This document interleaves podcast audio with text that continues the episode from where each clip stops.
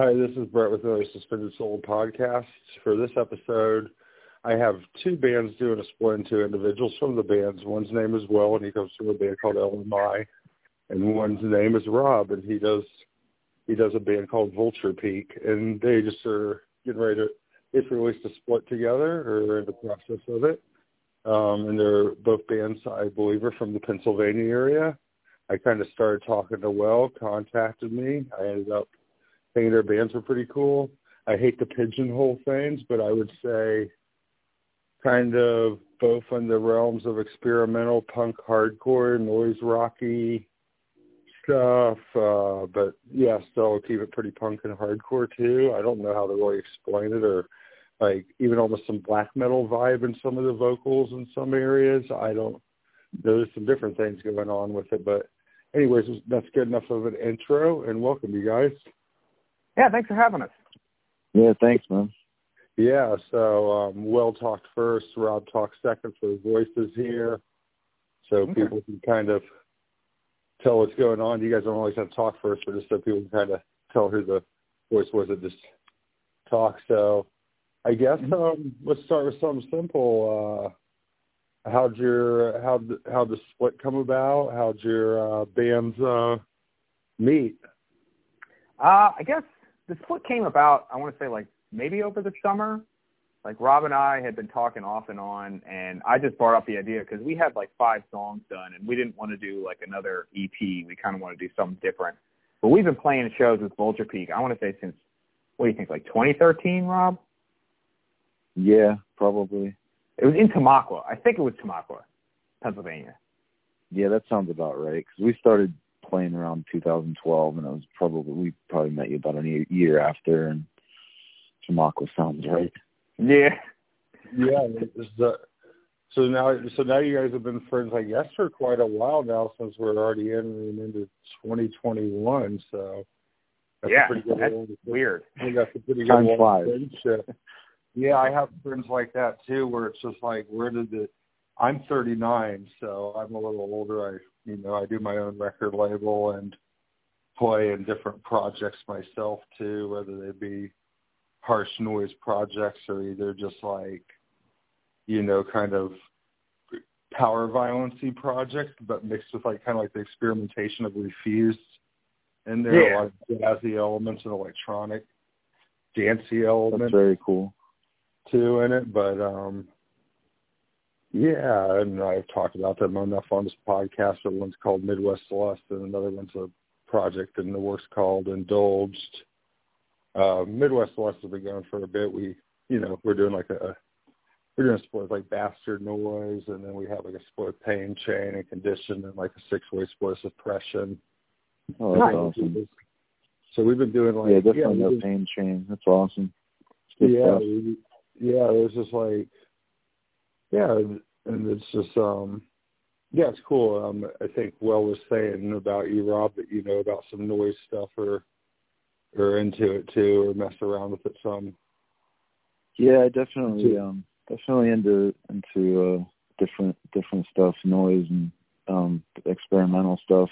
Um I do a side project called Masala too that gets into different types of soundscapes like that. But um Oh cool. Yeah.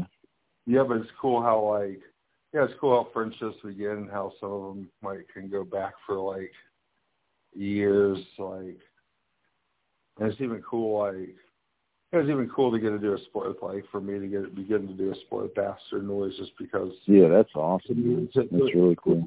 Well to me Eric's like Eric's iconic in some ways and for him just to like we were friends for quite a while, but for him to hit me up out of nowhere and be like, wow, I love your, we, I love your, because it's me and my partner. I have a partner who lives in St. Louis.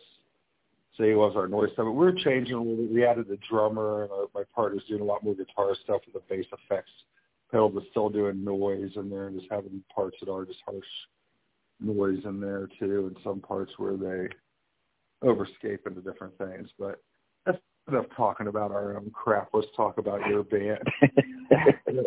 about your guys' band bands. Um, yeah. What who, who else does what in your your guys' uh, bands? If you want to say for you, Will, who's all in uh, LMI, and you already told me what the name stands for, but if you want to tell people what the name stands Okay. for, then you can go, then you can go second, Rob, with who's in your band and kind of how you got your name, if it has any meaning for you guys behind it. I guess that's a good way to go about it. So LMI stands for Lazy Middle Class Intellectuals. We've been a three-piece. It's me, our bass player Brando, and our drummer Kevin. It's just just been us three the entire time, and we've been playing for I want to say like ten years. We started when we were in high school, and we're somehow still together. that's cool. A lot of times that doesn't. A lot of times stuff doesn't last like that. Yeah, that's That- awesome. especially a punk band, punk hardcore stuff. It's like you got like three years max. Anything past that, you're like, oh my god. Yeah. Yeah, but it's happening more and more. It's just I guess people are becoming more and more passionate about what they do.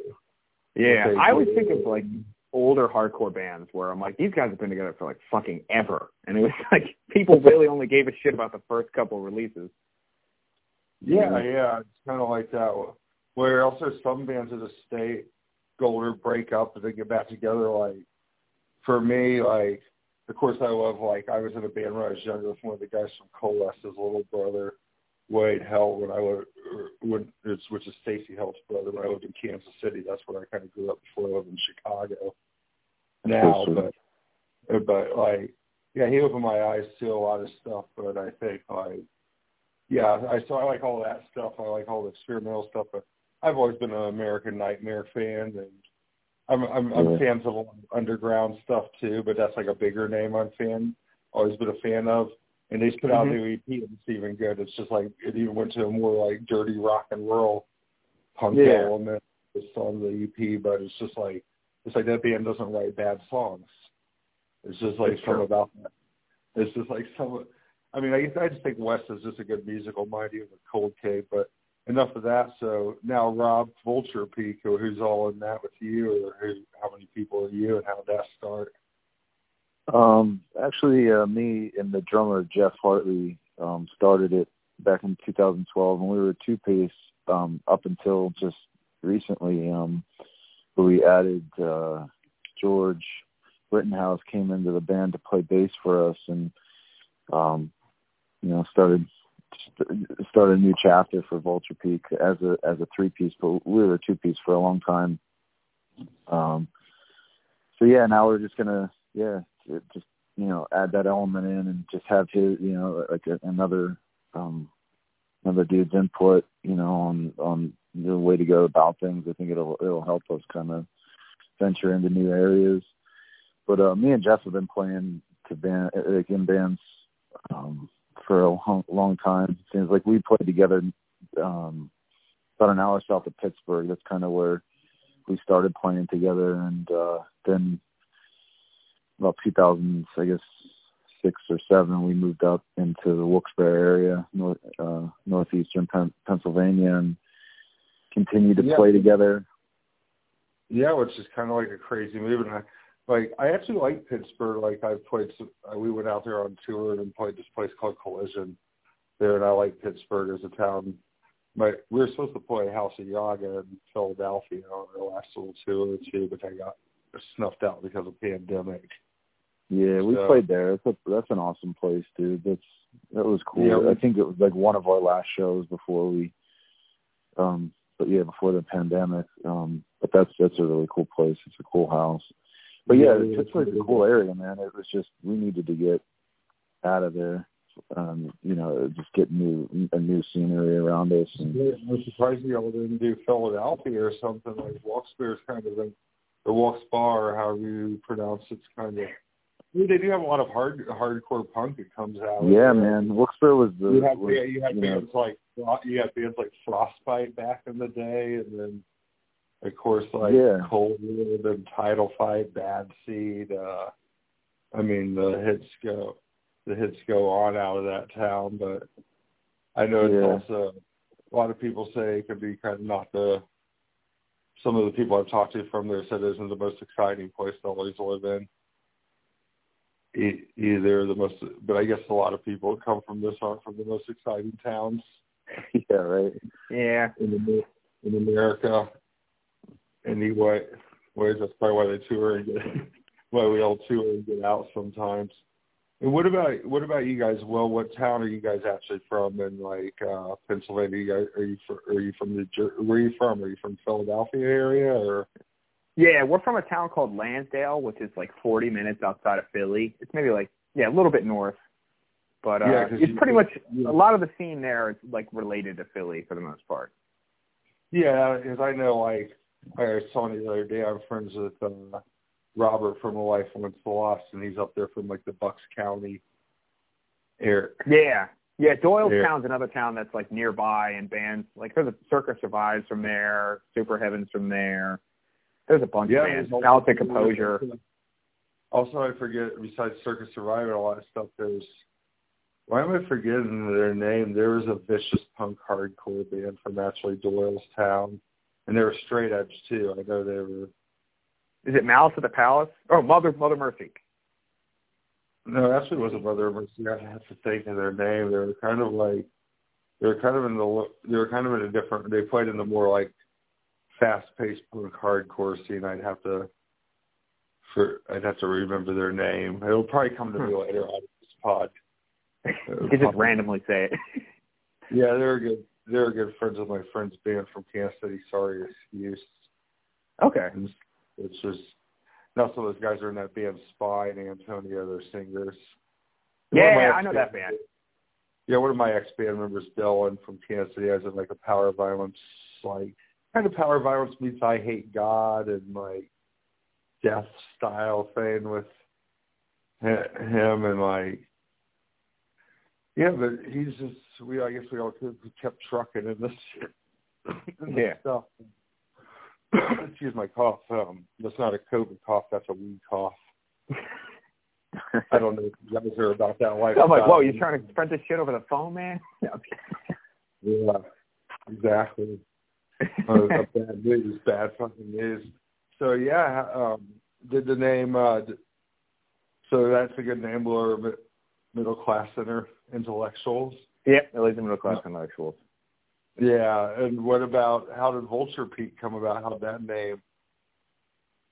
Um, I mean, I I don't think it has like really any deep significance to to the both of us. Maybe just I like mean, a, it's a, maybe just a peak where some vultures hang out on or something. The vultures yeah, it's a some up and down on their prey or something. Something comes to the tape. You know, like it's like a, a Buddhist holy place. Um, and uh yeah, vultures kind of like in their tradition, they lay the bodies out um of their dead. Yeah. Vultures kind of pick them apart. So like, uh, you know, I, you know, I, I don't, I wouldn't consider myself Buddhist, but yeah, I, you know, I definitely, um, you know, know a lot about it. But yeah, it just kind of, kind of fit at the time. We're like, all right, let's go with it, and it is, you know, we just used it as one word, Vulture Peak, instead of two, and just ran with it. Yeah, I have some. I have some. I have some ravens and some uh and some crows tattooed on me. I'm definitely into vulturistic type bird birds. These kind of savage or scrappy birds. I've always been kind of attracted to the fact that the bird kind of has the freedom to fly, kind of where it where it wants to, but also the scrappy ones are always interested. Interested Yeah. in Italy. I but yeah, so um yeah, so that friendship started out long ago and um I guess you all really can't do too much touring off the split right now. Now, No. is, is there any labels coming out on, or how do you um, all go about recording it and getting it done, or is it self-release? Is it self-released in the? Uh, as of right now, yeah, as of right now, it's self-released. We're just putting it out digitally, just for at the moment, because since there's no shows, it's like it's tough to get people to buy like a tape or something. but it's like you can just be like, it's online, just listen to it. Then when there's shows, you can buy copies, unless somebody like hits us up about it or something. Yeah, you'd be surprised. A lot more people are. Uh, I've actually been doing sometimes better with my label in these times than I ever than I ever have. So it's kind of. Oh, really? Yeah, well, I did put out this band called uh, Polaria, or Pol- Polaria from France, and Dylan from Full of Hell did guest vocals Oh, okay. on it, on it, and it, it like moved, it moved really quick. Like, well, I sold a bunch here out of my copies, and like the band needed copies back, it was one of those things because they were oh yeah somehow so they were willing to pay for the shipping back for them to come back to France and pay for the copies. So it was just like whatever. If you guys really, if you guys are moving them, I guess we just take this into a second press. Yeah, nice. Some point. Point. Yeah, it's always good when you can get to that point. It's hard. It's hard to. But sometimes I feel like people in Europe are a lot more supportive of the arts than sometimes people in the states can but the states get we have a lot of people support the arts too. What am I saying? I shouldn't say this. It's just like Europe is like a lot of people supporting stuff. Yeah, I think you're honestly right on that one too. Like I feel like people understand more like what has to go into putting stuff out and they appreciate it more as opposed to I feel like people here sometimes it's usually just like, Oh yeah, if it's not up for free or up for streaming then I'm not listening to it. Oh yeah, and it's like people sometimes think it's crazy when like even have a vinyl record is fifteen dollars or sixteen dollars, but it's like well most labels are doing them for twenty, and this stuff cost this stuff isn't cheap to make any yeah any more. It isn't like how I used to, it used to be cheap to put out a vinyl. You used to be able to sell them for twelve or thirteen dollars or ten dollars even sometimes depending on where you went. But those days are kind of those days are kind of done of doing that with an LP unless you get through a second a few pressings and you want to lower the cost because it doesn't cost as much. Yeah, I mean, I I feel like you see so many people doing like reissues. Like it's so many bands. It's like, oh, Brooklyn Vegan or somebody has like a hundred silver variants of some album that's been out for like 25 years, and you're just like, why the fuck? I'm getting ready to put out a discography for um, a band that originally had their discography out on CD but never vinyl. A band actually from Philadelphia called Frail. It Frail? oh yeah. I know. Yeah. That's pretty. Yeah, cool. which is, yeah, I've been in talks with Don from Ink and Dagger and Michael about oh, nice. it for like quite some. Michael, the singer of Frail, and, and Don from from Ink and Dagger, Don DeVore was in it, which Ink and Dagger's up there with like one of my top notch all time favorite bands, I think. Yeah, right. I think That's underappreciated. Really cool. I think underappreciated in a lot in a lot of way, ways, but I mean they did they did I guess do some reunion stuff with This Is Hardcore with Jeff from Thursday doing guest vocals, which is kind of yeah. crazy. I booked I even booked I've always stayed in contact with them, but I even booked them back when they toured off a record called Waiting, which would have been their first record before Full Collapse. Yeah, right. In, in yeah, Kansas those, City. those guys were huge. I, I, I knew that band. I knew that band was going to blow. I knew that band was going to blow up because they were already kind of talking about how, you know, they were getting on Victory, and I was just like, yeah, you guys just have a unique sound. You guys, and they're poetic as heck. I was like, you guys are gonna. I already, I already had told them that, and they're like, yeah, we'll see. And never know and just uh, stuff and I kind of called it right. Oh yeah, I full have- collapse I came out and it was like, holy shit, dude! Like, oh shit. Oh yeah, I had I, I hadn't seen. Yeah, because I always forget to. Yeah, it makes sense because uh, Circus. Yeah, Philadelphia has a lot of legendary stuff, just in hardcore punk and like post-hardcore, like whatever you want to call it. Some people are calling it screamo, some people are calling it emo, some people are calling it post-hardcore, some people are still just calling it hardcore punk, whatever stupid terms. Yeah. you, Yeah. want to put on. But yeah, because I always forget. Like, doesn't Circa Survive have some relation to the band This Day Forward, which I still talk to? What's Maybe I don't know too much about Circa Survive. Like those guys, Yeah, it was always weird because I feel like they were independent of our scene a little bit. Well, that makes sense that they did because I know This Day Forward is from Philadelphia, and I always think that band had some relation to. And even my even my boy from This Day Forward moved out. He lives out in Huntington Beach and still works at Revelation Records to this Oh, day, nice. which I, I spent some time working at Rev out there too in Huntington Beach. Worked for Jordan for for a while. It's, California wasn't for me. Too expensive. Too expensive, and I miss the seasons. As crazy as you think that sounds, I I kind of like winter time. I kind of like having the season Sure. around For sure. It's just sunny. The sun isn't the sun isn't all it's cracked up to be all the time. yeah. I'm like, it was cold as hell here today, but I'm like, then again, if you're in Chicago, it's probably like this every day in Chicago. We have multiple feet of snow on the ground and it's snowing as we speak. It just it just keeps hitting us every day. It's been hitting us for like two weeks straight. Just snow, snow, snow, snow. Oh God, it snowed. It snowed like a foot here not that long ago, and then it snowed yesterday, and I was just like, I'm I'm done with this. There's no more snow, please. Well, well, I think I think the Northeast. I don't know if Pennsylvania got that, but there was like at some point. I think there was like in some areas of New York State and stuff. There was like up to like 14 to 24 feet on the ground. That's fucking insane. Well, how much did you get, Rob? Huh? Uh, It was probably yeah, about a foot, I guess. Yeah, that's what we got. Yeah, it Depends. Like on the elevation, they got like places around us got like a ton more, but like you know, it's just up the mountain a little bit. So Yeah. Yeah, there you go. Yeah, so is um so you just said independently releasing it? Is that on your own little your own little labels you came up with? Yeah, I had to uh when I set up the whole thing for the digital stream, I had to make up a label, so it's it's middle class vulture records. That's what it is. Yeah, maybe, who knows? Maybe it'll even start as a label you put out other stuff and someday. You never know how this things. That's true. It's true. I have a copyrighted now. It's copyrighted. yeah. You're going to be in legal trouble. yeah. Hopefully not. Hopefully not. yeah. No, I'm just saying. I just have to say legal trouble. I'm not saying to you, but I just say when people say something's copyrighted or whatever, I'm like, whoever messes with it's going to be in legal trouble. Yeah. Right.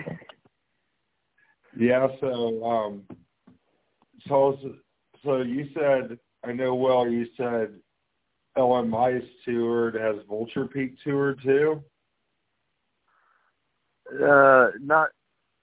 No, not really. I mean, like we've definitely this played a from lot. talking to you- So from talking to you the All other day, the well, stuff. Huh? So I was gonna, yeah, I was to ask you guys both about touring and what it's like, so you can go ahead and talk, Rob.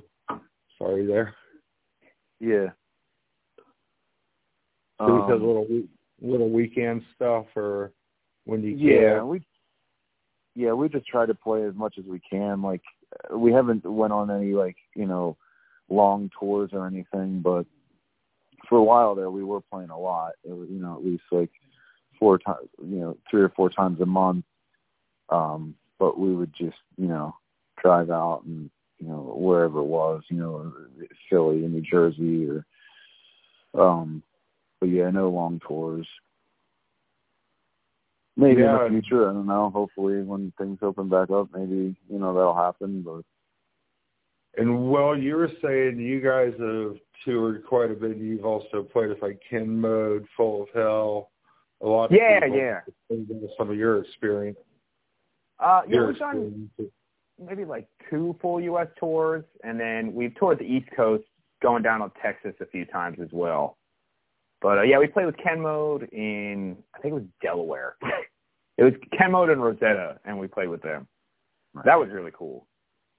Oh, cool. And where have you played? Where have you uh, met up with Full of Hell at before? That was in Maryland.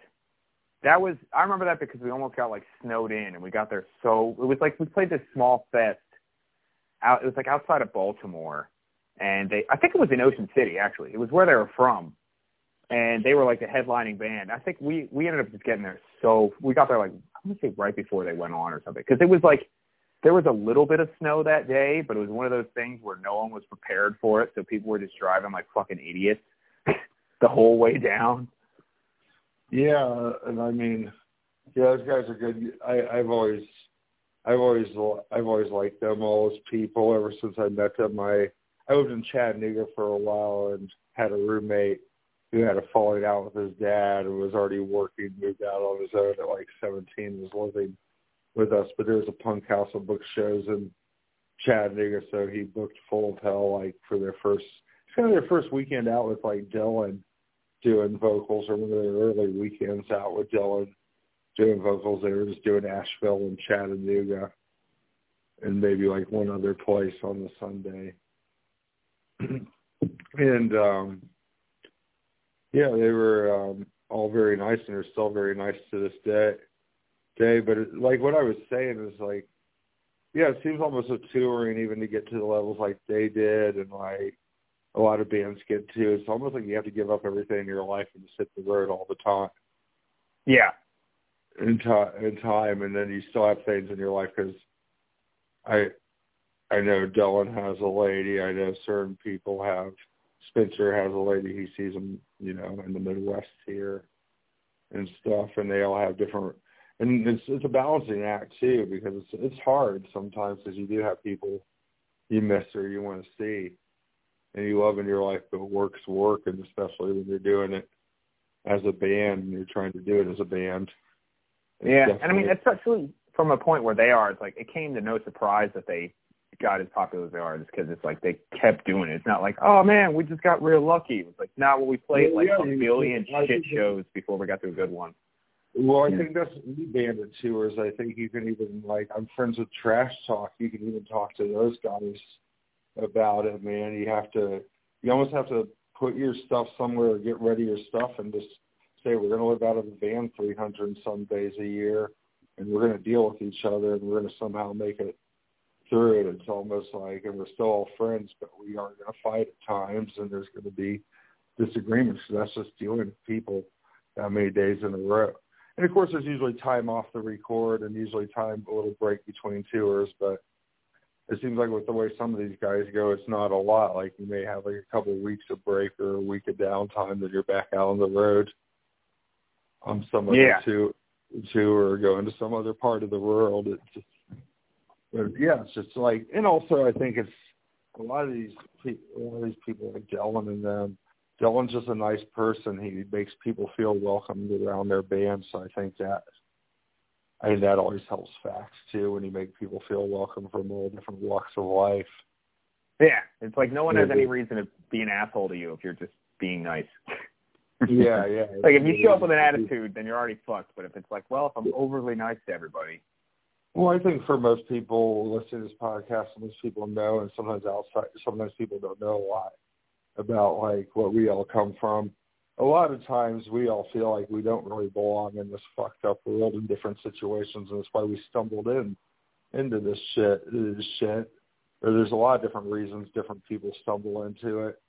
So when a band makes people feel welcome and people are out doing it, there's no reason because I think everybody's just looking for a place sometimes to feel welcomed at. Too. Yeah. I was, even, I was even saying that to, I think when I was talking to you the other day, it's just like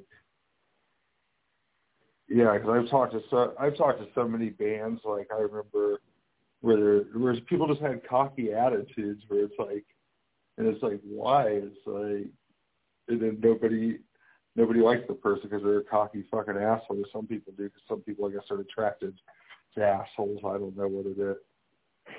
And I ain't trying to hang out with them. I mean, that's why I like big dudes from like Thou and Full of Hell and the Body and all those bands and Cloud Rat and like Nebu and a bunch of bands is because they're all characters that can have serious outlets in the music, but they can have, be humorous in life and still break the ice with it. They don't act like.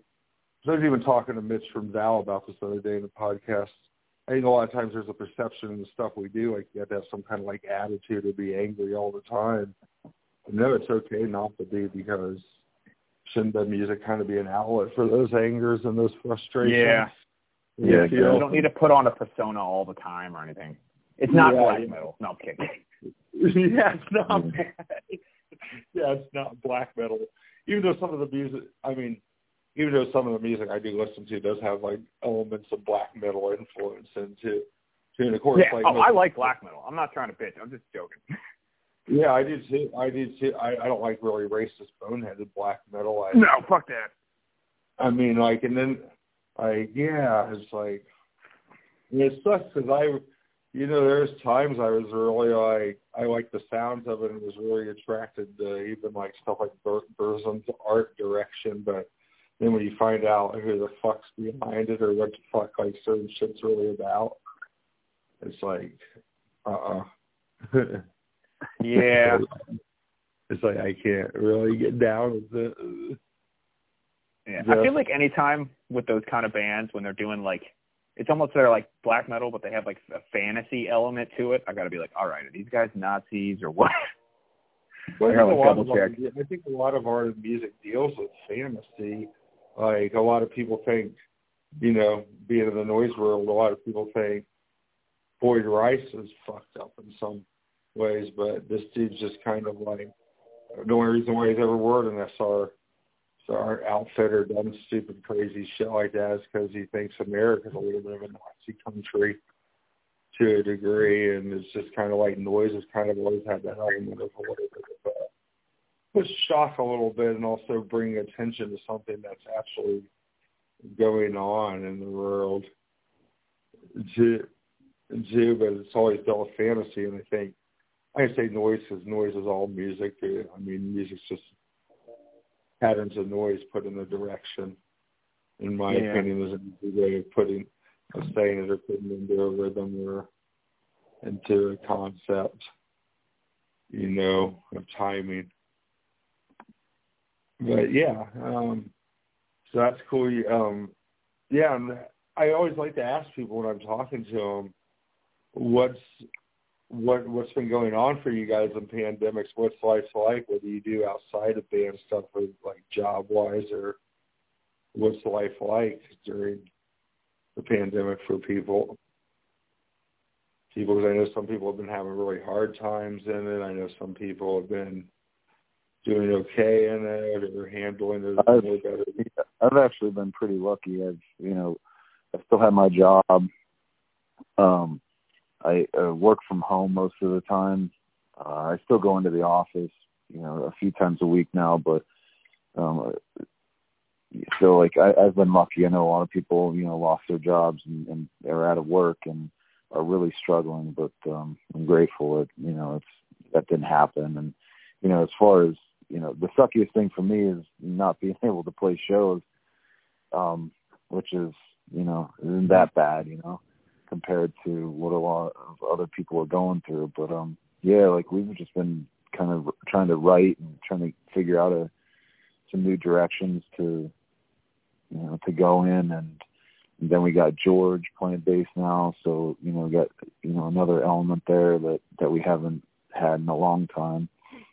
Uh, so yeah, we're just trying to make our make the best out of you know being stuck in and just kind of write together and try to record some more stuff. Yeah, and uh, what about you, Well? Uh, it's been pretty fucked for me the entire time. I lost my job twice, so that sucked.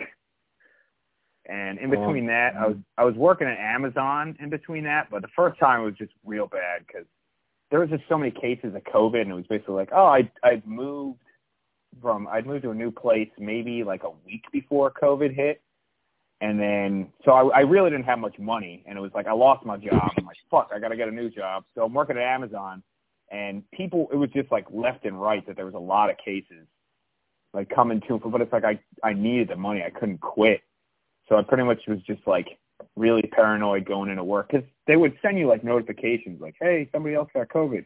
Hey, so, so I'd be like waking up every day, like, God damn it, I hope I don't have any texts about this. So that was fucking horrible. it's definitely affected me a lot. But besides that, I've just been writing. Like we're pretty much just still writing new songs and everything like that because we have nothing else to do. We all live still live in the area. But uh, yeah, it's definitely not been fun. No, I don't think it's been fun for uh, most people. It's um, yeah, yeah, maybe bad wording on mine. Yeah, it's been a it's been a pretty hell it's been a pretty hellish time for a lot of people. My uh yeah, it's lucky my lady, uh she's a she's a therapist and she's been able to work from home. Uh so that's good. And then uh myself I usually do bike delivery for a living, but then I have then I do my record label. I just do bike delivery on the side. I usually try to tour as much as possible. Mm-hmm. And then, and then for me, I uh, have been doing some snow removal when I can't bike. with some friends. So do whatever it takes to make a little extra ends here and there. It's uh, been interesting times. I always like to ask people this when I'm talking to them in this uh, on this podcast. I always like to kind of ask this question, uh, and I guess this goes for both of you. How what opened your what opened uh, Pandora's box uh, for each one of you to music to music? Uh, was it somebody in the family got you playing an instrument, or was it uh, somehow just stumbled across it? Um, and I guess that goes for both of you. Whoever wants to start first. Uh, I guess for me, I really, I kind of got into music on my own. Most of my family, like, they liked music, but they really weren't that into it. And I started playing. I just thought it'd be cool to shred on the violin, so I started playing violin when I was in like third grade. And then my neighbor down the street got Toxicity by System of a Down on CD, and I was like, that was like, yeah, and I was like, that was a thing where I was like, what the fuck is this? Like, I was really into that. But my parents would never let me get that stuff. So it was always like I'd have to go to somebody else's house to listen to it, or I'd have to go through these hoops Absolutely. just to listen to these bands. Of course, and nobody's born knowing what's up. So of course, you have stuff you're introduced to. You're just like, oh, this is raw and rowdy. This is yeah, raw exactly. and rowdy. Like I didn't know what metal was. Like. yeah. What? What? What about? What about you? What about you, Rob? Um. Yeah, I don't know. I guess I I, I started playing guitar because one of my older friends down the street played, and I don't know. When I was a kid, like I always I always like to take things apart and um just like kind of tinker with stuff. And it was like I feel like when I was a kid, it was like that same type of like I just want to just fuck around with this and see what it does. And I feel like even to today, like no matter what I get a hold of, I um I just like to fuck around with it. So like I play guitar, but like I'm not I'm really not that good and I just I feel like I go at it at, at it like like I'm a kid or something and just like kind of just you know uh just play with play with it like as if you know I didn't know anything and I still really don't know anything after playing it this long but um like no matter what I'm into. I think that's why I like noise so much is like it's just like the experimentation of it and just that freedom of not knowing it but like trying to make something sound cool. And that's what attracted me to punk too. Is like, well, you can like, you know, learn these like three chords and you can write 12 different songs. Like, I don't know. I just like that, um, you know, that, that that feeling of being creative and but not having to know anything really. Yeah, it's kind of uh yeah, it's kind of beautiful in a lot of ways in that sense. It's kind of like the yeah, it's the ideas of freedom when like I don't know, I think we live in like a society where none of us are truly free. We're, even a slave to our own bodies. We have to feed ourselves, do different things. So freedom's just kind of an illusion anyways, but I feel like sometimes this stuff through sound, sonic epiphanies of sounds, whether it be through punk rock or noise or, you know, whatever it may be, there's some of the most free free things you can get into in this world. World is like it's interesting. It's interesting. Yeah, I think that's why like when we jam, like when we start writing together, um, we always just just jam and improv and like I, I feel like you get into that you, you tap into something that you can't really tap into through like just thinking about something. And yes, very much so. I yeah, agree a hundred percent. I I never really thought about that way, but you're totally you're you're totally right on that element. Like I don't think it's like you just didn't think about things a thousand times. It's different when you're actually playing out yeah out It's a totally different feeling. And it's, and I think both of you would agree with this. There's something when you find other people you can create with, and you actually click together and create. It's something like it's a, it's a feeling like it's hard for I think most people who never played in bands or most people who just kind of listen to music as a passerby time to kind of really understand like but it can also be rough too because there's certain things that we're on certain people i've had it happen situations i've been their life happens you know. There's a thousand things where certain things don't work out too yeah and even then it's like I, I feel like it's almost rare to find people that you click that well with playing wise yeah. So when you do, it's like that much bigger of a deal. When it's not, it's not just like, oh, hey, we can play the same, like playing time with each other. It's like now we really sync up. Yeah, well, I think, well, even it's even been for me when I've been in bands and the ones that did go out on the road. It had to be people I clicked with because, like, I mean, when you're out on the road, all you really have is each other. That you're kind of I hate to say it, but like there, it's weird stuff. There's weird stuff that happens on the road, road especially. It's like the social disconnect. Yeah. Well, a lot of people I think think like, and you know this well from probably touring too. I mean, it is funny. You do something you love and create what you do tour, but at the same time, a lot of people don't understand. I think all the time the, the work that goes behind the stuff like you have to be on time places. You yeah, and if you and if you work and if you live if you live in if you live kind of an outlaw lifestyle, I don't know what you guys do, but I I don't I don't make it any secret. I smoke weed. You know, you you you know that can bring problems your way. There's a lot of things that can bring problems your way. Uh, Out there, cars can break down. You get in wrecks. You don't you know you can run low on money. There's a thousand bad things that can happen. Yeah, uh, out there, out there in the wor- world, you know, it's uh. But there's a thousand beautiful things that can happen. I think that's why a lot of people do it is they want to go out and see those things. Yeah, it's like a, you have to driving like a driving like a million hour, or I guess like eight hours to play like 20 minutes but it's still worth it. It's that 20 minutes that's yeah. worth the whole rest of the day.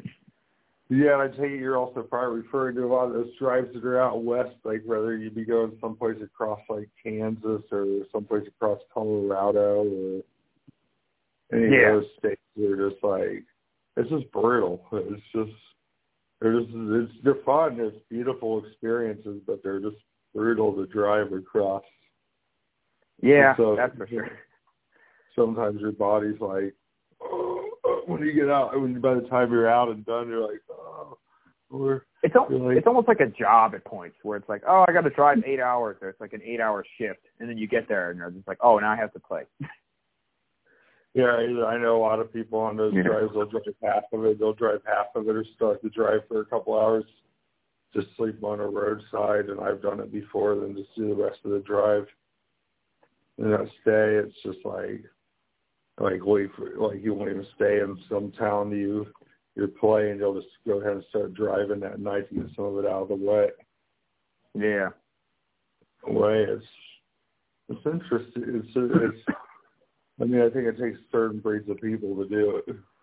Absolutely, definitely. Because I mean, For even sure. that. Yeah, it's definitely. So it takes a certain kind of person that it works for. You got to get used to being uncomfortable. Yeah, for me, I'm the type that likes two or three weeks at a time. A few weeks away from it, then I'm down to usually do it again. But I miss my cats and lady if I don't have at least a couple of weeks with them at a time here and there. there, it's it's hard. You know, that's what I was talking about again. There's people you begin to miss, and you realize life's short. too at times. Times it may seem long, but there's definitely things you miss. You miss your own bed sometimes, for fuck's sake. Yeah. It's safe to. It makes it that it makes you appreciate it though, like as opposed to being oh, like yeah. stuck at home all the time. For sure, for sure. Then like yeah, a lot of times once you're home, you're like, well, I'm still thirsty to go out there, but it used to be like, I don't know. I, I don't want to sound like the lame old man here, but like with my cats and my lady and doing my label and having a lot of things that go on in my life as is, I'm not as thirsty for it to be every set, set, set, second. Like, but I still like getting out there and doing it. You know, and I'm still Yeah. I still have the drive to do it. I still have that drive to do it, but every second's hard too. Too as your body gets older, it's a lot rougher on the body. Gee, you're like, oh, that cracked a weird way. That was real. that was a real good fucking time there. there, but yeah, I think it's uh, I I think it's beautiful. Uh, yeah, I think it takes definitely kind of a nomadic person to be like, yeah, this is what I'm gonna do. And a lot of a lot of people would get worn out on it. Like, I mean, I know even like you know at one point Full of Hell had a different bass player, Brandon. I think he even got wore out on it a little bit. He was just like, yeah, I'm gonna see Jarhead Fertilizer because it's with David anyways, and I don't have to do it all the time. Yeah. So You don't have to sit in a people van all day. Yeah, because Full of Hell, let's face it, they do it. They hit that road a lot. A lot. That's It's for sure. like- yeah, for sure. I I don't know how many times I see them in Chicago or Kansas City or someplace. I lived rolling through through sometimes a few times in one year, year year, sometimes like five five times in one year, year year more or less, you know, depending on the situation. And it's like it's like darn, these guys just are these guys just go all the time? So what are some? Uh, are you all still there? Yeah, yeah, we're here. Yeah. Okay. So I guess you're listening to my I speak. So um, so what are some other releases um your bands have had out besides the split? Um, with some Uh, other stuff. for LMI, we actually came out with an album back in June. So that was our last release. And uh, we put that out through Handstand Records and Maniacs Records, and that was an LP. So that was cool. That's why for this one too, I was like, I'm good with just doing digital because getting that shit ready for an LP is, is a pain in the ass. Oh yeah, where are those labels? Where are those labels out of? Uh, Handstands out of DC, and Maniacs is out of Munster, Germany, I think. They're out of Germany. Okay, and what about Vulture Peak? Actually, the last thing that we put out was um, we did like a single uh, called "Human is Plague," and then before that was uh, an album called Snake Body, but that was like in 2018. So we haven't really done anything in a few years. We were really just playing shows and you know, kind of writing here and there, but not really um, getting much together except for these tracks that we did for the split. We had for a little bit now. So when LMI was like, "You want to do a split?" We're like, "Yeah, we'll record these and and do that." And that, and that was awesome because it finally got us to get something out. And now we're working on another EP for uh, for this year for maybe the end of the year. Yeah, do you, do you all um you guys uh like living out there in Pennsylvania? Is it a pretty beautiful state or do you enjoy it as a state? See, I I really don't love like it. you don't like it? Ah, yeah, well fuck here's yeah. the, well, here's the I love it. Yeah, my friend Chip lives out there. He's like a pretty well known graffiti artist these days, done a lot of work for Nike and Red Bull and he does hip hop and was involved in punk and hardcore. And he's originally a New Jersey native, but he he lived out in Kansas City for a while and even roadied for like spent some time roadieing for uh, for Modern Dash as the metalcore like the emo metalcore band back in the day or whatever. But anyways, he uh you know, he said he lived in Philadelphia for a while, and he said, "I hate to break it to you, but Philadelphia is not the city of brotherly love." No, yeah, definitely not. That's, that's what he said. He was like, I was looking for a job, and this is like, you have to remember this after nine eleven. Sometimes places had signs saying not hiring, don't bother asking to apply, and stuff in Philadelphia. He said it was rough. He was like, I think Philly was one of the roughest cities I've ever lived in. To be honest, and he's like a lot of people, a lot of people scrapping in that city, a lot of just a lot of wild shit going on. He's like Philly's kind of a wild place.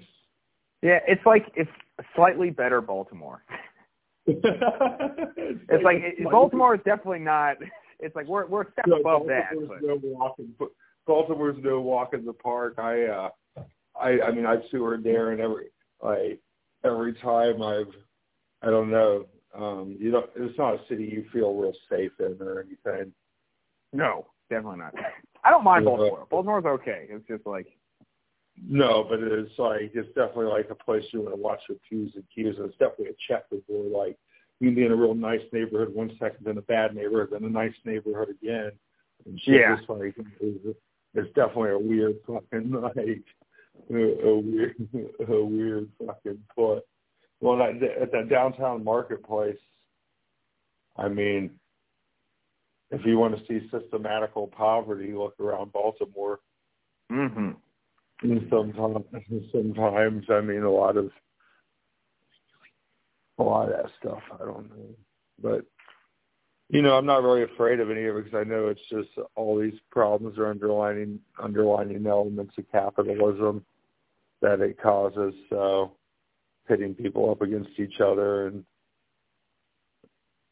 you know, and it's mainly all the people who have pitting those who have not against just the other people who have not. You know, Yeah. just have people in difference of beliefs some and like and then it's just like it's just it's the same old same old it's the same old same old. Yeah, But pretty yeah. much. But yeah, I thought Pennsylvania when I've toured it, I've enjoyed PA. I mean, I haven't really ever. I mean, I played Kung Fu Necktie before actually in one of my old bands, and I actually liked that in Philadelphia. And I like the Pittsburgh area. Like shows have never been like super big there or anything, but it's like the mountainous environment, and I think it's a cool looking little city. City. Yeah, it definitely is. I don't know. I like mm. Pennsylvania. Man. I mean, I, I Yeah, I think it's, I think it has a lot of beauty. I just like coming back here to the mountains. Like, it's just a beautiful state. I don't know something about it.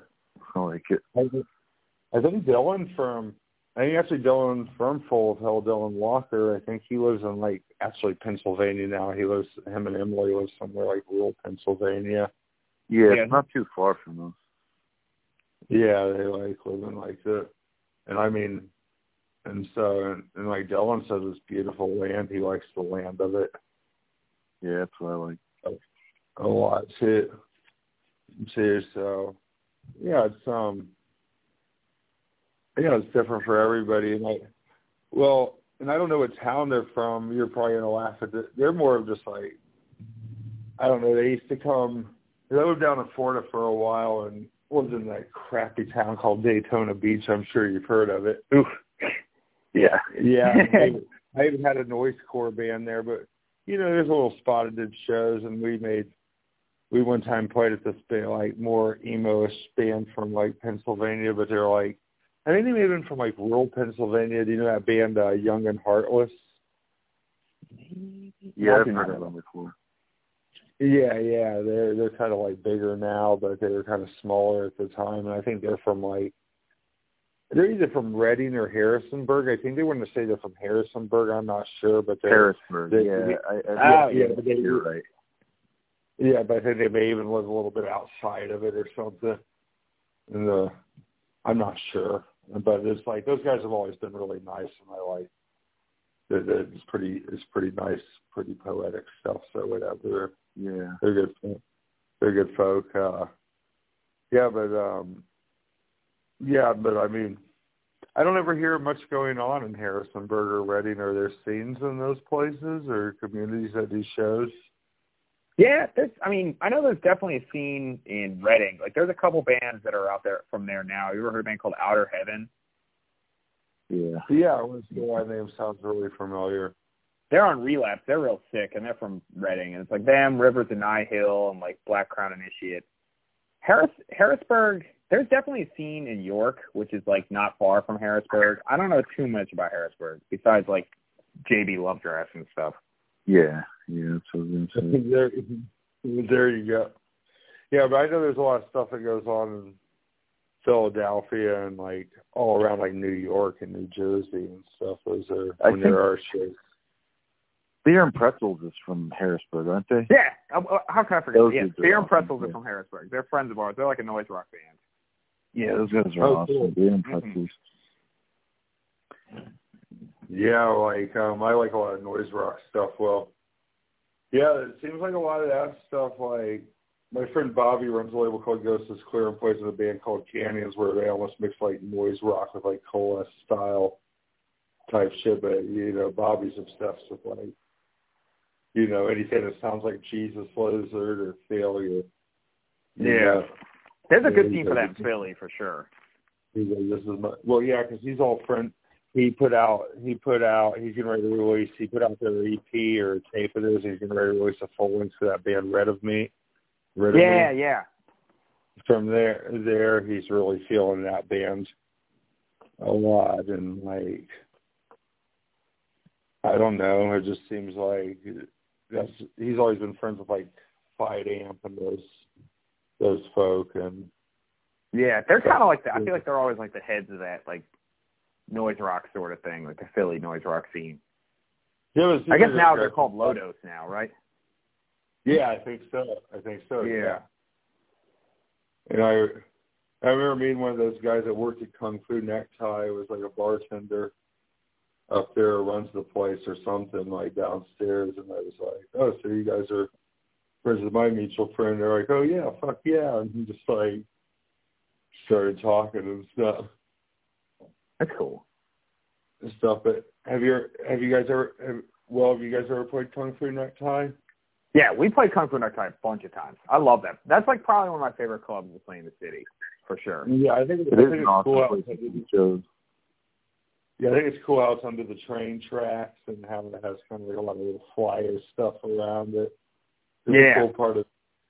It's a cool, interesting part of the city. City. Yeah, we um, played there We played there once. Um, wasn't a huge crowd, but it was it was definitely cool. We played downstairs, and it was it was pretty awesome. But we've seen a lot of really good shows there. Yeah, and sometimes, I mean, sometimes in the bigger cities, sometimes it can be hard to get big crowds just because it depends on the night and people are so. You know, Chicago's real good about supporting the arts. I can't say enough about Chicago and living here and loving the city and like it's it's just completely supportive and like I never seen a, I never seen a bad show in Chicago where people didn't show up to a show. I'm sure they've happened, but I never have seen it.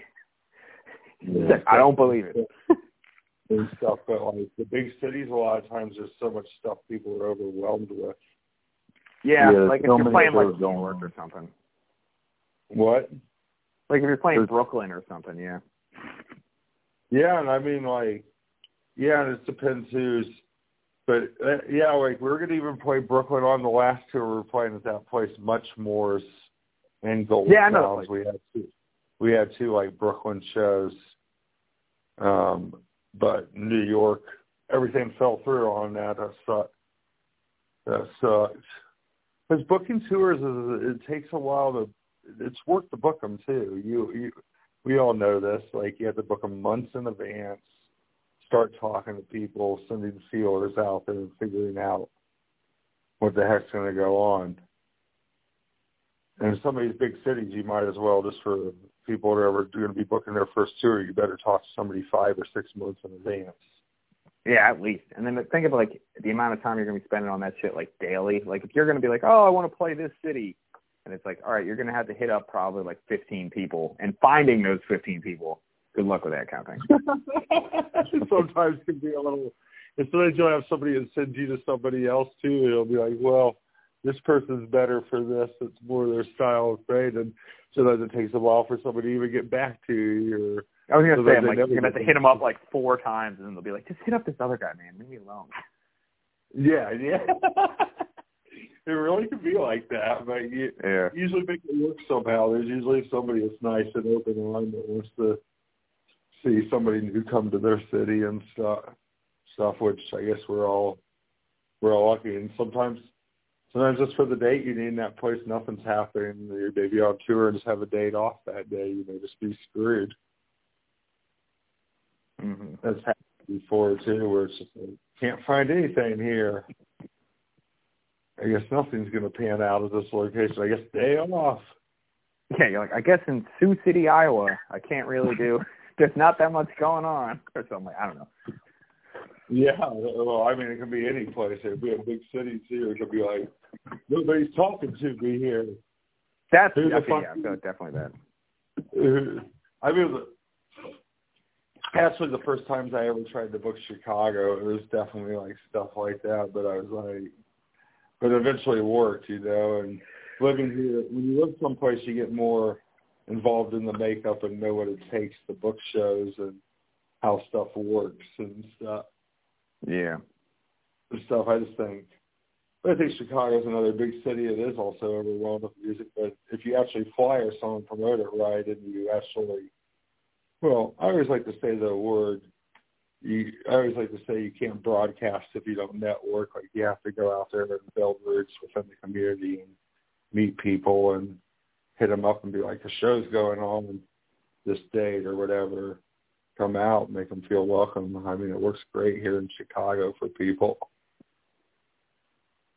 For people, but yeah, if you don't mm-hmm. net, if you if you if you don't network somehow, you'll be broadcasted out to a cockroach on the street and won't even pick up your signal. You uh, know, that's kind of. I hate to say it, but that's kind of how it can be. that's how it can kind of be. You have to. It's hard during these times, but I think I think music when it does come back, it's going to be really beautiful because I think people are going to be more thrilled than they ever have been. I think there are some people who are beginning to get jaded in the, with music almost yeah. and uh, uh, stuff, and like, and I think like they realized what they had and they could be taken away at any time, and now they're going to be whenever it does come back. Or I even had friends say that, right? They're like, I'm going to take it a little bit more serious now. Um, yeah, even realize like how much it meant to me playing shows and just seeing bands live. So it's like gone. Then you're like, holy shit! Like, fucking, yeah. like I really want this. I need it. Yeah, it's, uh, and like yeah, it's hard because I'm even having like I have an episode of my friend Kevin who does a band called Critical Condition and Slave Labor down there in Texas, and he's been throwing some shows outdoor at a park in Houston. They've been allowing them to do it at this park with everybody wearing masks and kind of keeping distancing in Houston. Uh, but at the same time, he he we were kind of got I kind of got in a little bit of an argument with him, but we were I did hear what he was saying about like cause he's like well, all these people are going to grocery stores and stuff, but we can't even have a show of 60 to 100 people. But I was like, well, grocery stores, people need food to survive. Like we think we need punk to survive, which we probably some of us mentally do. Uh, but you know, yeah. not to the rest of the world as music's more looked at as an entertainment then even though a lot of our lives do revolve around it, and for a lot of us it is our jobs or the stuff we center our lives around. So it's been it's been very hard. It's like and you haven't hardly seen any friends, uh, depending on who you are and what you live by. I mean, there's been there's been people I haven't seen since this started. Yeah, that's yeah. that's pretty much where I'm at. Where it's like I don't think I've seen any like there's like a small scene in Lansdale and I haven't seen like any of those people. We had a show I want to say like two days before or a few days before the pandemic hit, like the week be- that Saturday before, and I haven't like I saw all those people at that show, and I haven't seen any of them since then. And it's coming on like a year, and I'm like, well, I haven't really seen a lot of people I usually see. That's so crazy. Yeah, I've seen, yeah, I've seen a couple close, uh, a couple close friends uh, safely, but for the most part, yeah, I miss you, Maury and Steven. Steven and Maury are uh, a couple who uh, here in Chicago have done a lot for the venues when they're closed, but like, and they both work in the medical field too, so they have to be very careful because they're on the front line of fighting this stuff. But they're also done a lot of stuff like done venue maps and hand drawn maps of venues in Chicago and sold them, and done like different things to kind of help raise money for venues here in Chicago. So that's good. And they're they're good friends of my lady and my, mine, but they uh Yeah, but we haven't even seen them all pandemic, so it's kind of like been pretty bucking. There's a bunch of other people I was seeing in pandemic I missed too, but especially them. There's good people who do a lot for the city to try to make Chicago a functional place for art, for music to happen into, to in a welcoming place. I think that needs to happen more often. Yeah, I think Philly needs something like that for sure. Just this area, because even now, like, I don't even know if the, there's like one actual venue in our town, and I'm pretty, I don't know what's up with it. Like, no one really knows if it's going to come back or what's going on. So it's kind of Is just up in the air. No, this one, it's called the Underground. It's in Lansdale. Oh, in your town, yeah, it's hard to, yeah, it's hard to say say what is going to come back and what's not. It's really I mean, most of our venues have somehow survived this so far in Chicago, and I don't know. Well, Chicago is just a city that's risen up and helped out a lot of its venues. Either some of them sell food still, and the ones that are sometimes just bars that can do all ages shows or on or do different do different things and make things work. They they've made shirts or different people have donated money to them and stuff. So yeah, that's what Philly seems to be doing.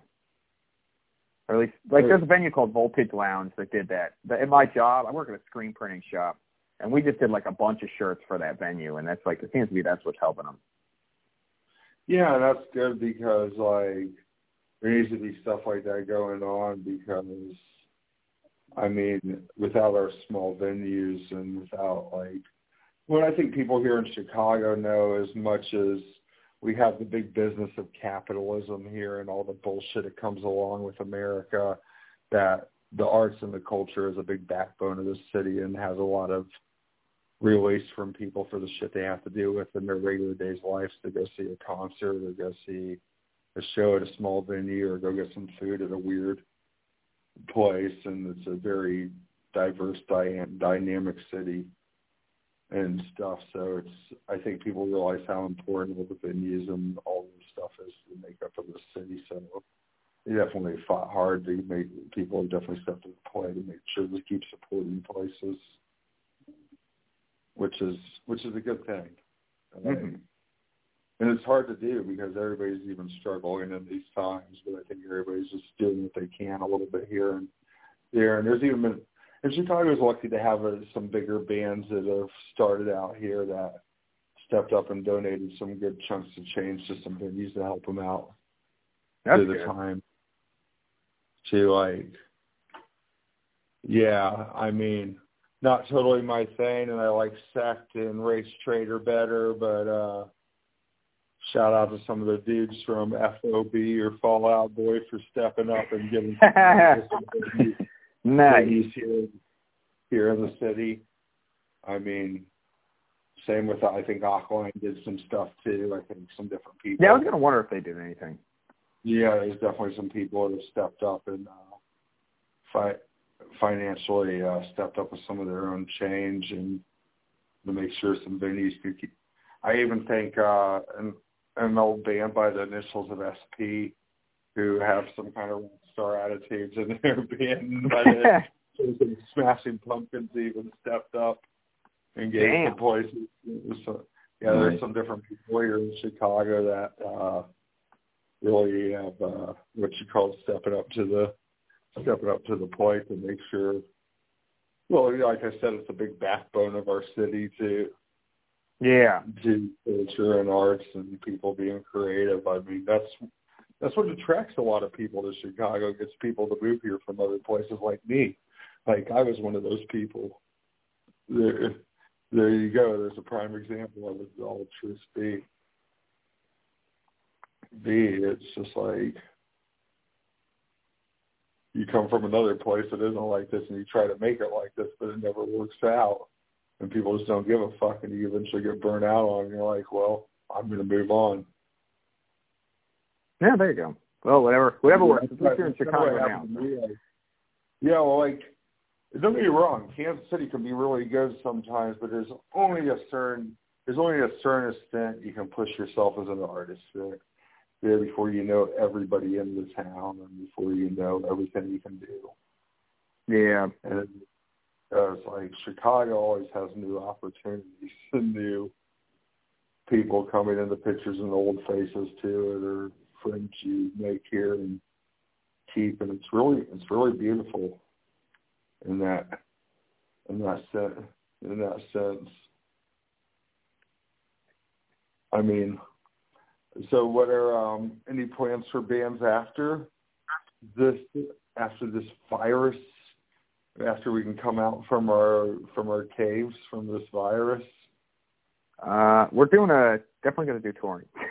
That's for sure. But I don't even know when because I'm like I'm just imagining that once everything starts happening again, everyone's going to want to go on tour at the same time. So it's just going to be like a clusterfuck for like yeah, the first couple months.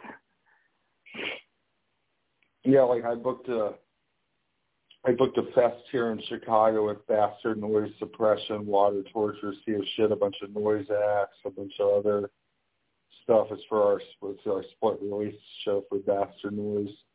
And it's been pushed back to September 4th for now, but we don't even know if that'll going to happen. I mean, Eric's still very paranoid of traveling anywhere within this year, so we don't even know what's going to go go on. Yeah, who knows? Yeah, but like, yeah, I know like a lot of the venues here in Chicago were saying they're already kind of getting pretty booked up for September and October, just with those with the with the mindset that like people are thinking they're maybe going to get a tour in that period, like do like some kind of fall touring and stuff. But then some people don't. They're saying like not until 2022 probably and stuff. So I don't. Nobody knows.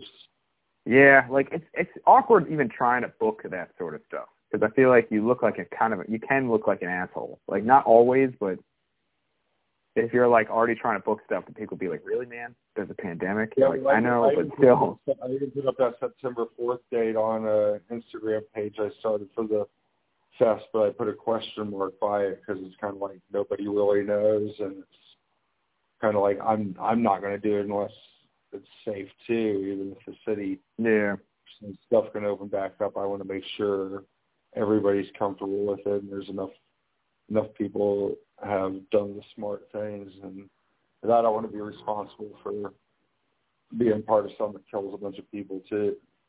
Yeah, too. It spreads a bunch of shit either. I don't think anybody does it. At least anybody in their right mind, but Unfortunately, I've known people that have already gone and played shows in Florida or even played shows in different places without like I mean they were still doing social distancing and keeping a low capacity, but they received shit about it pretty heavily. Yeah. Like, because well, actually, pretty early on, deterioration of Mellow Harsher played a show up in Wisconsin, Madison, at, at some bar reopened up up there, and they even did a social distancing mask, but people gave them a lot of shit about doing doing it, doing it just because you know people are afraid. It's a serious thing, and and like some people, I mean, some people are like, I'm down to die. Some people are like, when have we ever listened to the government being involved in fucking punk rock or whatever? Then some people are like, yo, I got loved ones that are fucking elderly. If they, if this motherfucker gets it, as you give it to me or something, then everything's fucked or I'm gonna die, and everybody's afraid. It's nothing good. The whole thing's bad. Yeah. There's not one God. It's, it's even divided a lot of people. Even it has divided people. Like, you know, no people. Well, there's been a lot of also idiots that want to, but there has been a lot of idiots out there that want to deny science. So they're like, like a lot of people have followed Trump and different things. They're like, how could you believe scientists are paid? And they're like, no, actually, usually what happens with science, you moron, is usually scientists come up with something and prove it, then other scientists try to disprove it and if they can't yeah. disprove it, there it becomes science and becomes irrelevant and becomes fact. that's usually that's usually what happens. And most scientists usually also take a vow to, over their own beliefs to report actually the factual science over their own belief system. Belief system. and so it's hard to really manipulate science or call science bullshit. You know what I mean? That's why these people are yeah. so crazy. Yeah. It's like, what are you? It's like, what the fuck are you people? but then again, yeah, I think this is like I said earlier, we were living in a world where there's a lot of divide in it, but I hope it gets better. I hope uh, music keeps making it a better place. I think you guys all probably hope it does. Too. Yeah. Sure. Oh my god. Like to, yeah, I always like to ask this question: What are? I mean, I know your bands kind of, like I said earlier. I think introducing you guys, your bands kind of have your own kind of like because you can even hear some noise rock stuff in there, punk hardcore. And I think that kind of goes on both bands a little bit, and some experimentation. But were there any bands like you guys? I mean, I think everybody gets their influences. What what you guys all listen to? What were some records of the past? Some of you were enjoying enjoying. Uh, uh, for me, I feel I was listening to a lot. There's a band called Rolo Tomassi, who I like them a lot. I was listening to Gauze a good amount, and then Unsane, if you like Unsane. Yeah, of course I like Unsane. I like Gauze and I like all that stuff. So yeah, that makes that's good. Good work. Yeah, and then and, more into like darker hardcore stuff. But yeah, definitely those those bands for sure. Yeah, I like a lot of dark hardcore. I like a lot of the European dark hardcore. Like there was this band from Italy called The Secret. Yeah, I know that. Yeah. Yeah, Southern or just ruthlessly good and dark and vile, like dark hardcore. Core from Italy. Italy, it was my old band played some shows with them Attention Seeker when they were over here at Black Breath one time, and that's awesome. really awesome. Yeah. And what about you, Rob? What were some what were some influences for? I shouldn't say influences, just records you were jamming that you were enjoying and stuff, or you, that you maybe still enjoy to this day, or whatever. Um, like during this writing process, or just kind of like growing up, just like inspirations, life, like just, just in life, maybe records that even help shape some of the music you put out there and stuff. But I know you're all trying to create your own thing, like I said. Yeah, yeah. I mean, for me and Jeff have like always kind of been. He's kind of been like the more metal side of things. I've been more like the post hardcore. Like, like I really was into more punk and like um post hardcore, like um Dischord records, like uh you know, Fugazi and stuff. Yeah, I mean, that's kind of like where I was at. Nation of Ulysses, like yeah. goes on. Yeah, so like like Sleepytime Trio and like uh, Twelve Hour Turn stuff like that. Like those were big influences for me.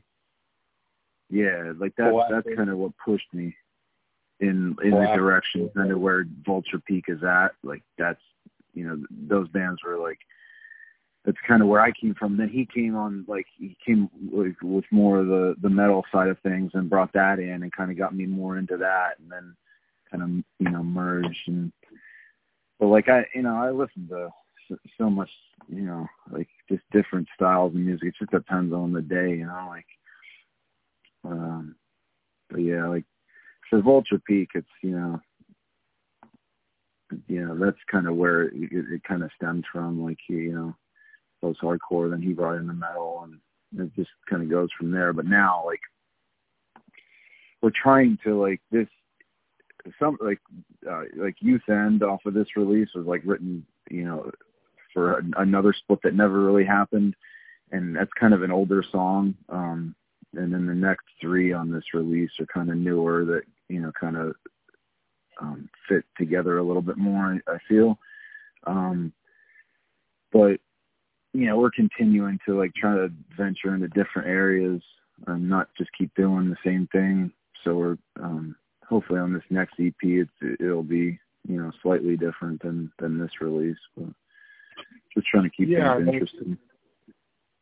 Yeah, and that's a that's a and that's a, that's a that's a good thing. I always like it when bands have records like that. Even like, if I think about it, I like and I've always been good friends with this band and always loved this band. But if I like think about it, have you ever listened to the band Mile Marker? Yeah, I love Mile Marker. Yeah. If you listen to like every one of their records, they're like they're different in a lot of ways. Yeah. Way. ways like there's some elements of my mile marker like of the post hardcore and electronic stuff they do, but they are always pushing different little things on their records They're always coming up with new ideas and it's just really yeah yeah like when it, when when Phil Servant came about like that kind of that guitar riff like always reminded me it kind of just always pulled me back to mile marker funny you brought them up but like I was just like it was one of the bands I was really into back in the day. Yeah, I mean, my my old roommate spent some time roadieing for them, being their roadie multiple times. Like, I lived in a house in Lawrence, Kansas. Like, why I probably let my friend Joshua with us when he had falling out with his parents is I, you know, I kind of couldn't really pay my parents' rules or whatever at one point. So I moved out with some friends that had a punk house in Lawrence, Kansas, just drive myself to high school and got myself a little part-time job and helped out around there. But I mean, they're a little older than me, and they were having bands like the Locust Player House and Mile Marker yeah. and Bright Tom Blue and like oh, Shia and Strong Strong and just shit. Yeah, Bright Tom Blue is awesome too. That's yeah, and, great. yeah, just having like a lot of different stuff like player house that even exposed me to a lot of stuff I probably would have ever been even ever been exposed to if I would have never lived with those with those people. people like combat wounded veteran or Placker, twelve hour turn. Like there was people in that house that were definitely into screamo and different people were definitely more into hardcore that lived in that house. So it was a very you know, interesting place. Yeah, um, yeah, that's like Pittsburgh had like a, an awesome scene of like post hardcore, like um, like IO and Picadori, and there was um. Well, you even have bands like Ed Hochuli from there that are more rock and rolled out post hardcore, but Ed Hochuli. Yeah. Riddles from Pittsburgh. Uh, There's a lot of good. There's a lot of good stuff out of that area. I mean, Pennsylvania's put out a lot of good bands. Like there was bands like, you know, like even from smaller towns. Like I think they may have been. There was a, I think they may have been from Lancaster. There was a band called Back in the Day, or some people lived in Lancaster called Encyclopedia of American Traitors. I never heard of them. Yeah, and it doesn't then, like, some, pe- then some people turned into a band called like Golden Sky. Yeah, I know them. Okay. Yeah, and then Later- Gods and Queens. Yeah, later on, like, yeah, but there's just like, yeah, Pennsylvania has a rich history. That's for sure. Yeah. You could probably talk about music. You could probably talk about music that came out of PA all night. And Yeah. It's about like a podcast just about it. Yeah, really, really, really, like between all the hardcore punk rock noise. Like I said, you got. If you guys never have checked out, like, um, have you have either one of you checked out my friend's band from Can't Say before Bummer? Yeah, I've heard of them. Yeah, kind of No. doing some noise, doing some kind of like borderline noise rock and post hardcore stuff. So, I mean, Well, I think they just signed a Thrill Jockey officially, pretty pretty recently, but oh, then like awesome. Matt, Matt- their guitar player and vocalist, plays drums in this more like screamo driven mixed with noise rock band called Big Water. Was one of my ex band members, but um, you know, I think like I think like amphetamine. How do you say that label? Amphetamine Oh, Amphetamine Reptile? Records. Yeah, I wanted to put out Bummer, but Bummer was already taken by Thrill Jockey, so I think he was like, they're going to put out his other band, Big Water, because he was just like, oh, well, my other band's already taken, so just here, here's my other band. You just put out this. That must be nice. That must be nice, Matt Perrin, if you're listening to this. Having people be like, "Let me put out your band, please."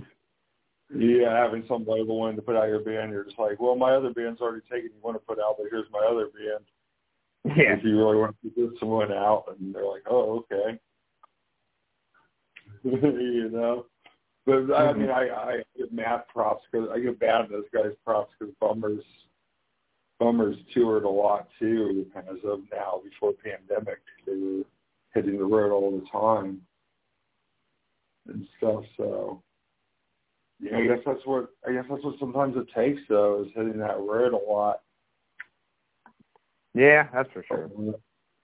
A lot, but um oh, and another thing I always like to do before this podcast, and if you guys want to add some more stuff, you guys can. I always like to ask this question. So, I mean, I don't know if you'll know about him well. Maybe you do, Rob, but I literally like one of the reasons I started this podcast is I was listening to this podcast called Noise Extra. I really, I really enjoyed, but they were like kind of having this podcast around an artist I really like named Atrax Morgue, which is a guy named Marco Corbelli, who is a noise artist from Italy. Um, felt like they were born in the wrong body. Um, there's a lot of reasons people think Marco killed themselves pretty early on. But uh-huh. Marco was Marco is obsessed with like almost like these Italian B movies. They they really got me into them called uh giallo film or giallo films, and they're like almost like the word being Jello in Italian, and um and like giallo films or giallo, and like um they're almost like these B movies, but they they're sometimes actually really good, and they have like they have these slasher elements feel to them, but it always usually has a detective story that goes along with it. But what I liked about these movies and what I realized Marco liked about these movies is it almost had the same DIY element that Noise does or any of the stuff we're into. Like directors that even had a hard time getting these movies made that worked on low budgets and stuff and like weren't afraid to do like weird artsy stuff. It was like beyond the usual realm of spectrums of film and stuff. So, and so I always like to ask people, is there any movies that did some for them or anything anybody liked when they were young that even kind of, and I think we also got in these movies and what Marco was attract, what the second part was, the attraction to him was it's just kind of the creepiness. Everything's just kind of like this slasher stuff's kind of creepy. I even like the creepiness of certain things. Like one of the first things that scared me when I was young was The Shining with Jack Nicholson, where he was just trying to kill his family in a cabin. And I think like I don't know, there was some other stuff too. There was like, I mean, I always like the movie Seven with Brad Pitt and Morgan Freeman for a movie because it's like one of the few movies where the bad guy where, where it's kind of one of the few movies where the bad guy wins, and even though yeah. it's a bad big picture of the movie, it's like the bad guy gets what he wants in the and like most films don't have that type of darkness to to them and grit. I feel like, but um anything like it never scared any of you growing up or anything that was like good in DIY, like where you had the same Amber, Amber Date same thing you could put towards music. And doesn't even have to be film, anything else in life, like another secondary hobby or anything. Or, go. I always like to um, ask this podcast.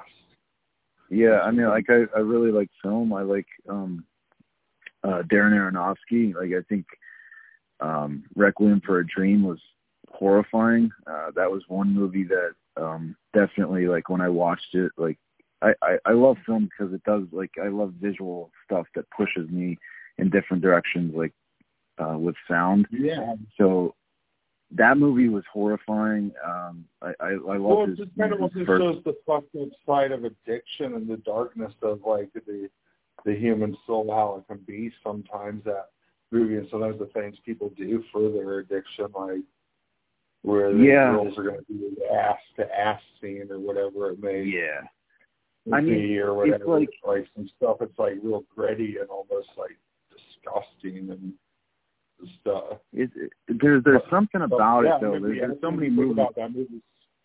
We really, if I really think about that movie's fucked up. I I never, I haven't thought about that movie for a while, but yeah. yeah, like th- there's a lot of movies about addiction, and and and that is like a part of that movie that like that makes it you know real but like it's the way that he did it and the way that he showed it and like the emotions that are in there it's just i mean it's just gut wrenching and like to that was like a huge inspiration for me to like you know like you know, this is this is a dude like doing something like totally different with um you know with with film and like even his first movie like the uh Pi you know that was that was really good too. Like um all his movies are, are great but and a lot of the sequencing, a lot of the sequencing in that film is really cool. If I think about it, too, too, it has a really cool like sequencing effect to it. I never yeah. really thought about. There's, there's a certain people who are good at making film, and it's an art for them, and they're good at sequencing things like. let's face it, like I always, we could talk about this forever, but I always, I always like, like there's a lot of graphic novels and comics that kind of got fucked up by Hollywood but Sin City yeah. kind of wasn't. Sin City wasn't one of them because Frank Miller wouldn't let him fuck it up that much. But the sequencing, I've always kind of liked how he had Quentin Tarantino come in there for the sequencing, and because that's what Quentin Tarantino does best is does weird, trippy sequencing that brings you back to something and stuff. Yeah. Stuff. It's always like certain people have gifts for doing. Is certain certain things and just making them work. And I don't know. It's it's very interesting.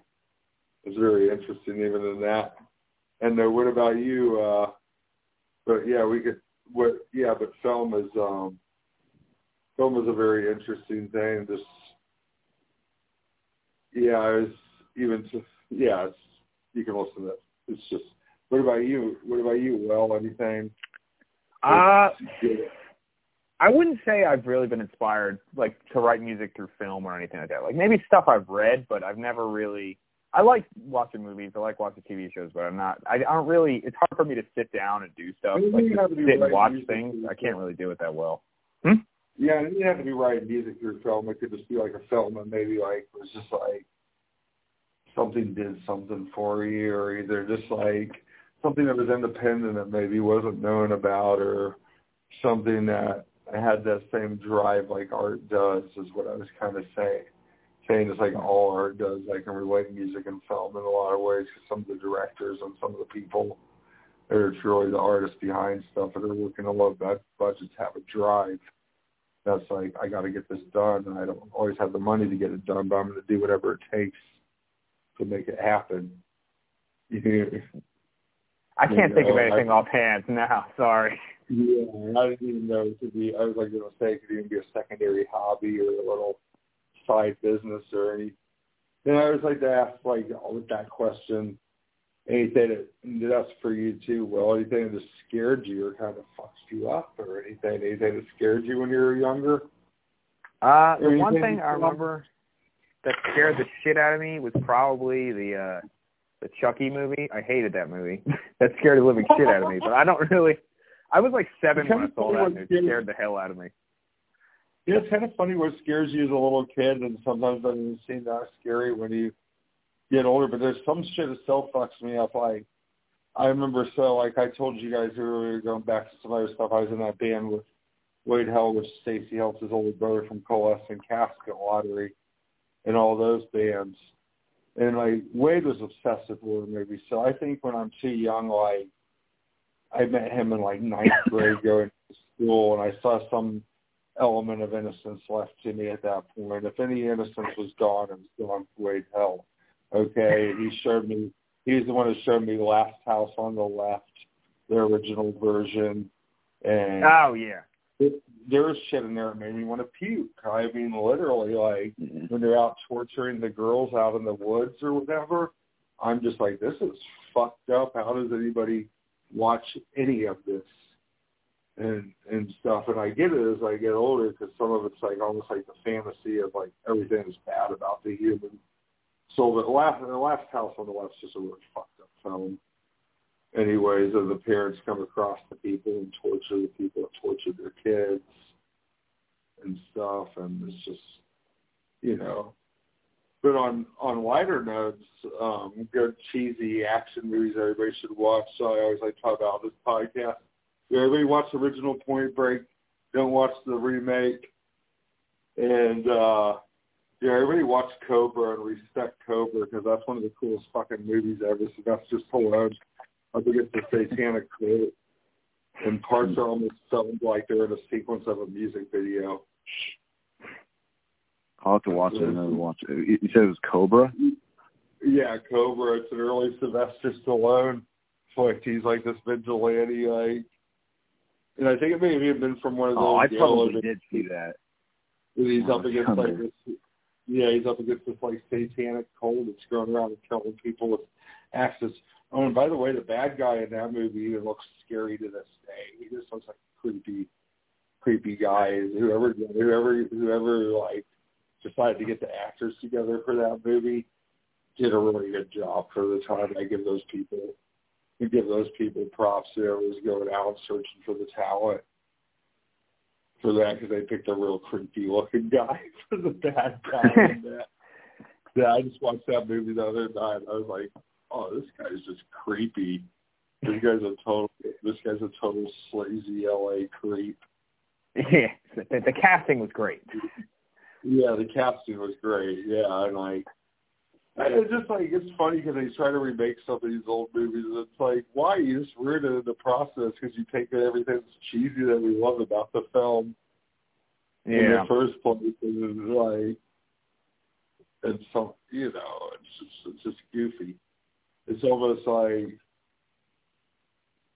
it's almost like sometimes when I've heard of bands trying to remake a new re- the same record, but they kicked out a vocalist or something trying to make it with another guy, and it usually turns out bad. They just don't. Some of it just don't have the natural elements there. It's like, what was going on here? Yeah.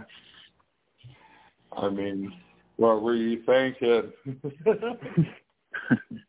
yeah, but um, uh, what else would I like to say? Um, what else would you like we talked a lot about different things, think that's why I come to do this podcast. But um, what else would you like to add about maybe some of your bands? Where could people maybe check out some of your stuff, and uh, if people want to go, and, and also like the seven inch just came out, or the digital version of it, right, or the split, or the or whatever. Yeah, it came out today actually. Okay, and yeah, I should have this up within a couple of days, but yeah, where can people go listen to it at and listen to your guys' band stuff at? It's on. Uh, you can go on Bandcamp. Both us and Vulture Peak have it on Bandcamp at Name Your Price for right now, and uh, we also have it on Spotify and Apple Music and all that stuff. All digital streaming services. All right, and can people see stuff of your guys' bands, like live stuff on YouTube or any shit? Yep, yeah, we got all the stuff on YouTube. Yeah, we're on YouTube as well. I just want to throw a shout out. I want to throw a shout out to uh, Kat Robinson. She uh, did the illustration, and then we collaborated on the the um, the design. But she did the illustration of the hands, and she's actually from Chicago. Oh, cool! And I really like that. I really like that that hand. Yeah, her, her stuff is really good we had to look at tell that person about this podcast and tell them to tune in. Their name got mentioned and tell them it's another cool of Chicago and doing it. Yeah, I really like that hand. Maybe maybe I'll hit them up about some illustration artwork. Yeah, for sure. Time. Um, and you guys have all the shitbook pages. I mean, Facebook.